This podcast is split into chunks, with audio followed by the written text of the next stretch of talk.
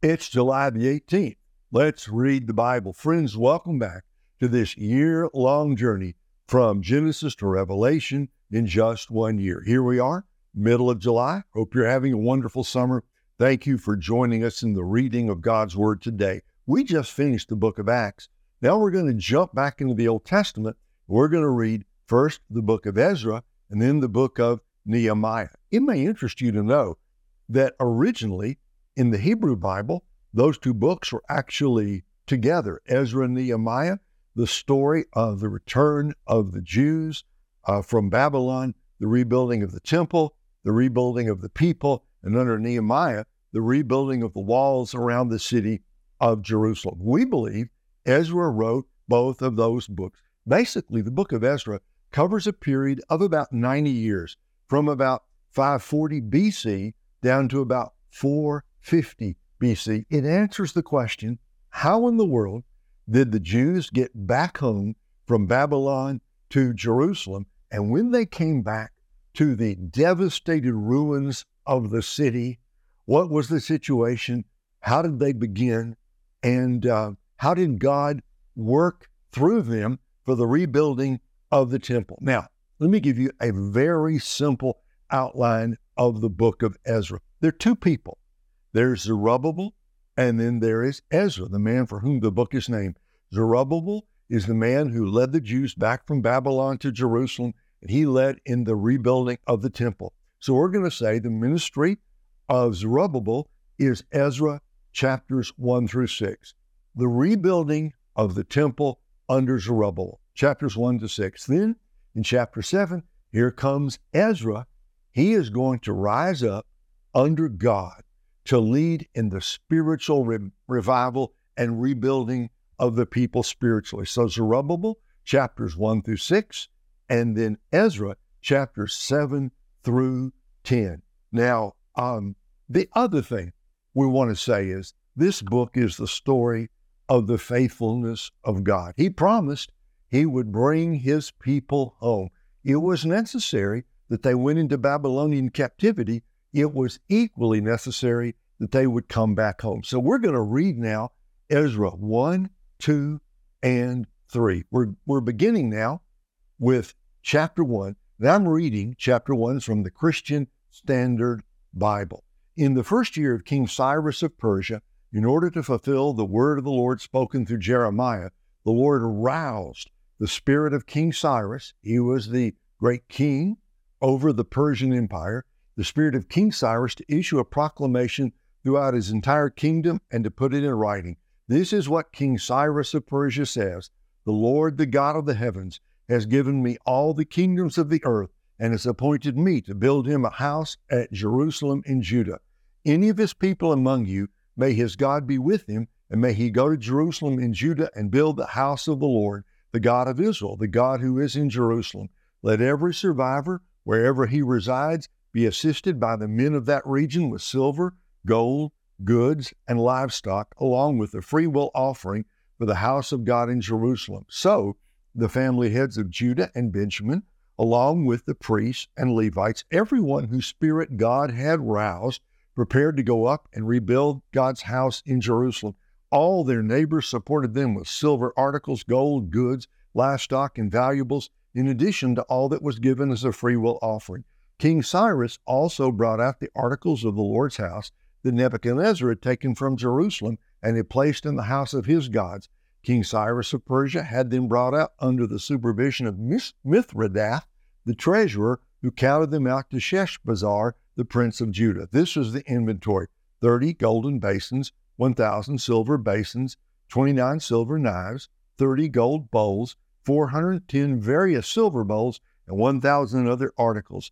The gold and silver articles totaled 5,400. Sheshbazzar brought all of them when the exiles went up from Babylon to Jerusalem. Now, one part of the story that we just have to understand is that uh, God was behind it all.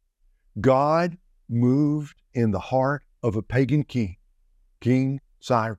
In fact, in, in the book of Isaiah, God calls him my servant Cyrus. Just reminds us of what The Bible says that uh, heart of the king is in the hand of the Lord. And God put it in the heart of Cyrus to issue this amazing proclamation. And he even put it in the heart of Cyrus to give back to the Jewish people the articles of gold and silver that Nebuchadnezzar had taken away many years earlier. Remember, Jerusalem, Babylon, Nebuchadnezzar comes and he takes away Daniel and the other young men, and he also loots out of the temple in 605 BC gold and silver implements, goblets, and so on. Nebuchadnezzar takes them back to Babylon, puts them in the temple of his god or his gods in Babylon, and there they are until many years later, about 539, 538 BC, Cyrus says to the Jews, You can go back to Jerusalem, and guess what? I'm going to give you back the gold and silver implements that were taken from you. Now, what we have in Ezra chapter 2 is a list of those Jews by family who returned. It's about 50,000 who came back. I'm, I have made here an editorial decision. This is a long list of names. It's, a, it's like the genealogy of First Chronicles, and I've made an editorial decision. I find it difficult to read all these names from the in the way that the Christian Standard Bible has it. So I have decided to read Ezra chapter 2 from the Berean Study Bible, which is, that's not well known, but it's a newer version. I think it's very well done. And I'm going to be reading just this chapter from the Berean Study Bible. We'll go back to the CSB in Ezra chapter 3. Now, these are the people of the province who came up from the captivity of the exiles carried away to Babylon by Nebuchadnezzar its king. They returned to Jerusalem and Judea, each to his own town, accompanied by Zerubbabel, Jeshua, Nehemiah, Seraiah, Reelaiah, Mordecai, Bilshan, Mispar, Bigvai, Rehum, and Baanah. This is the count of the men of Israel, the descendants of Parosh, 2172, the descendants of Shephatiah, 372, the descendants of Arah, 775, the descendants of Pahath Moab, through the line of Jeshua and Joab, 2812, the descendants of Elam, 1254, the descendants of Zattu, 945, the descendants of Zaccai, 960, the descendants of Bani, 642, the descendants of Bebai, 623, the descendants of Azgad, 1222, the descendants of Adonikam, 666, the descendants of Bigvai, 2056, the descendants of Adin, 454, the descendants of Acher through Hezekiah, 98, the descendants of Bezai, 323, the descendants of Jorah, 112, the descendants of Hashem, 223, the descendants of Gibbar, 95, the men of Bethlehem, 123, the men of Netophah, 56, the men of Anathoth, 128, the descendants of Azmaveth, 42, the men of Kiriath, Jearim, uh, Chephirah, and Beeroth, 743, the men of Ramah and Geba, 621, the men of Michmash, 122, the men of Bethel Ai, 223, the descendants of Nebo, 52, the descendants of Magbish, 156, the descendants of the other Elam, 1254, the descendants of Harim, 320, the men of Lod, Hadid, and Ono, 725, the men of Jericho, 345, the descendants of Senaah, 3630, the priests, the descendants of Jedaiah, through the house of Jeshua, 973, the descendants of Immer, uh, 1052, the descendants of Pashhur, 1247, the descendants of Harim, 1017, the Levites, the descendants of Jeshua and Kadmiel, through the line of Hodaviah, 74, the singers, the descendants of Asaph, 128, the gatekeepers, the descendants of Shallum, the descendants of Ater, the descendants of Talmon, the descendants of Akub,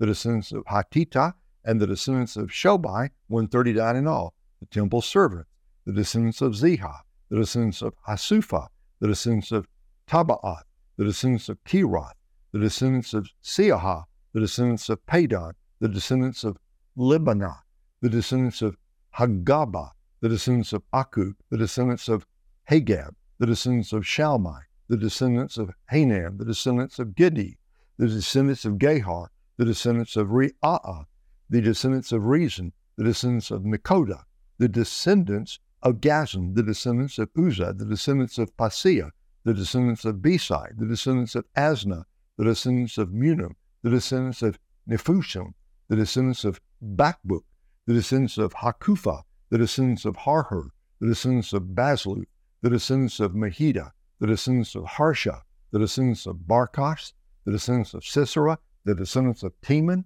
the descendants of Neziah, the descendants of Hatipha, the descendants of the servants of Solomon, the descendants of Sotai, the descendants of Sophereth, the descendants of Peruda, the descendants of Jaalah, the descendants of Darkon, the descendants of Giddel, the descendants of Shephatiah, the descendants of Hattil, the descendants of Pochereth, Hazzebaim, the descendants of Ami. The temple servants and the descendants of the servants of Solomon numbered 392 in all. The following came up from Tel Melah, Tel Harsha, Cherub Anan, and Immer, but could not prove that their families were descendants from Israel, the descendants of Leah, the descendants of Tobiah, the descendants of Nekoda, 652 in all, and from among the priests, the descendants of Hobaiah, the descendants of Hakkoz, the descendants of Barzillai, who had married a da- daughter of Barzillai the Gileadite and was called by their name. These men searched for their family records, but they could not find them, so they were excluded from the priesthood as unclean. The governor ordered them not to eat the most holy things until there was a priest to consult the Urim and Thummim. The whole assembly numbered 42,360, in addition to their 7,337 men servants and maid servants, as well as their 200 male and female singers. They had 736 horses, 245 mules, 435 camels, and 6720, 6,720 donkeys. When they arrived at the house of the Lord in Jerusalem, some of the heads of the families gave free will offerings to rebuild the house of God on its original site. According to their ability, they gave to the treasury for this work 61,000 darics of gold, 5,000 minas of silver, and 100 priestly garments. So the priests, the Levites, the singers, gatekeepers, and the temple servants, along with some of the people, settled in their own towns, and the rest of the Israelites settled in their towns. Now, Ezra chapter 3, Ezra chapter 3, and I'm going back now to the Christian Standard Bible. That was a long list in Ezra 2. Now, pay attention. In just about three or four days, we're going to come to Nehemiah 7. And what do you know? Nehemiah 7 is an almost identical listing of the people who came back. It's almost identical, but it's not quite. Well, what we need to know is there were about 50,000 people came back and they counted them very carefully. The Jews, you know, they were they were sticklers for this kind of detail, down to counting the camels and counting the donkeys and, and, and all the rest of it. So now, in by the miraculous hand of God, through the proclamation of King Cyrus, God's people have come home. After all that we read about in First and Second Kings and First and Second Chronicles, God's people are home at last. They're back home, but the land that they left and the land they came back to, it's Israel, but they are now completely under Gentile domination. They are they are completely at the mercy of all the great kingdoms and nations and all the armies around them. And they came back to a city that had been burned, destroyed, looted, broken down, and where once had stood the great Temple of Solomon, one of the wonders of the ancient world, nothing was left. Nothing but just some foundation stones, everything else destroyed. And you understand, don't you? We'll get into this more with Nehemiah, but you understand that, that in the ancient world, when the walls were torn down, the city had no defenses. A city with no walls had no defenses. It, it was just right for the pickings. And so bad guys could come in anytime they wanted. And for 70 years, they had done that. So now, now they're back. What's going to happen? Ezra 3. When the seventh month arrived and the Israelites were in their towns, the people gathered as one in Jerusalem.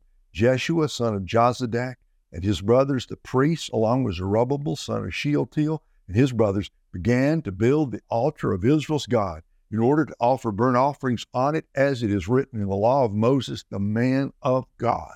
They set up the altar on its foundation and offered burnt offerings for the morning and evening on it to the Lord, even though they feared the surrounding peoples. They celebrated the festival of shelters as prescribed and offered burnt offerings each day based on the number specified by the ordinance for each festival day.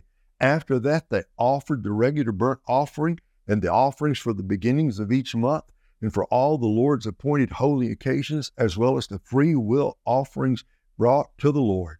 On the first day of the seventh month, they began to offer burnt offerings to the Lord, even though the foundation of the Lord's temple had not yet been laid.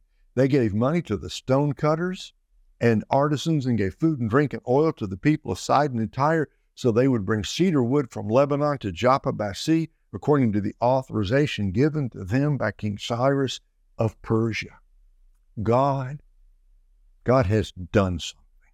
This is this is what it looks like when God has done something. They come into the wasteland. They come into the virtual desert of what had been the nothing but rubble to like a, you know, Berlin after World War II. I mean, just nothing, just dest- destruction everywhere. They they came in in the midst of the destruction. They began to they set up the altar and followed the word of God and began to offer the sacrifices. That's how determined they, even though they were, they were, they were terrified by the pagans who were now in control of everything. So here's what's going to happen. Verse 8 In the second month of the second year, after they arrived at God's house in Jerusalem, Zerubbabel son of Shealtiel, Jeshua son of Jozadak, and the rest of their brothers, including the priests, the Levites, and all who returned to Jerusalem from the captivity, began to build.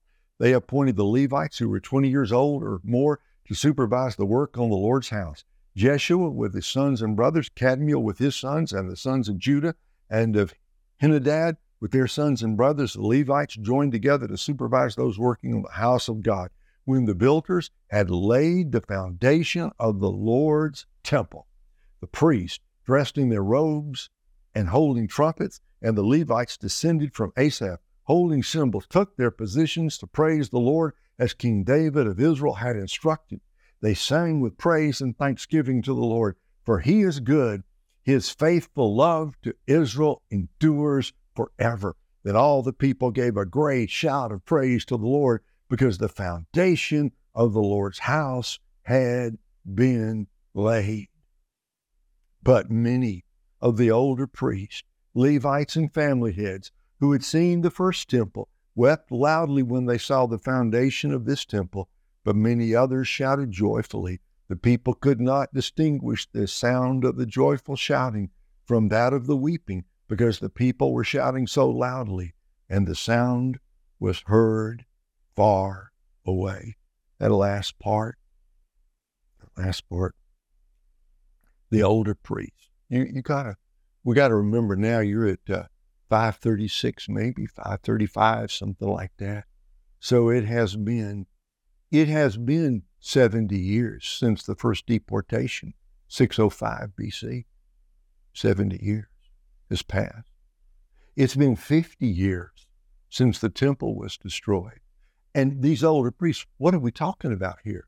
We're talking about young men who in 586 BC would have been 20 or maybe 30 years old now, by definition. Now, they're at least 70. They're 75. They're 80. They're 85. They look back and they see the glory of Solomon. It's in their minds, and they see this little, this little, this this temple that's going to be built is just going to be a shadow. This is going to be a small thing It's going to be a double wide compared to the Taj Mahal of, uh, of Solomon's day.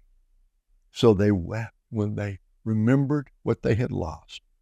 But everybody else, the younger generation, were going, Thanks be to God. This may be just a little double wide, but it is for the glory of God. It's not wrong to look back, friends. We ought to look back. We ought to remember.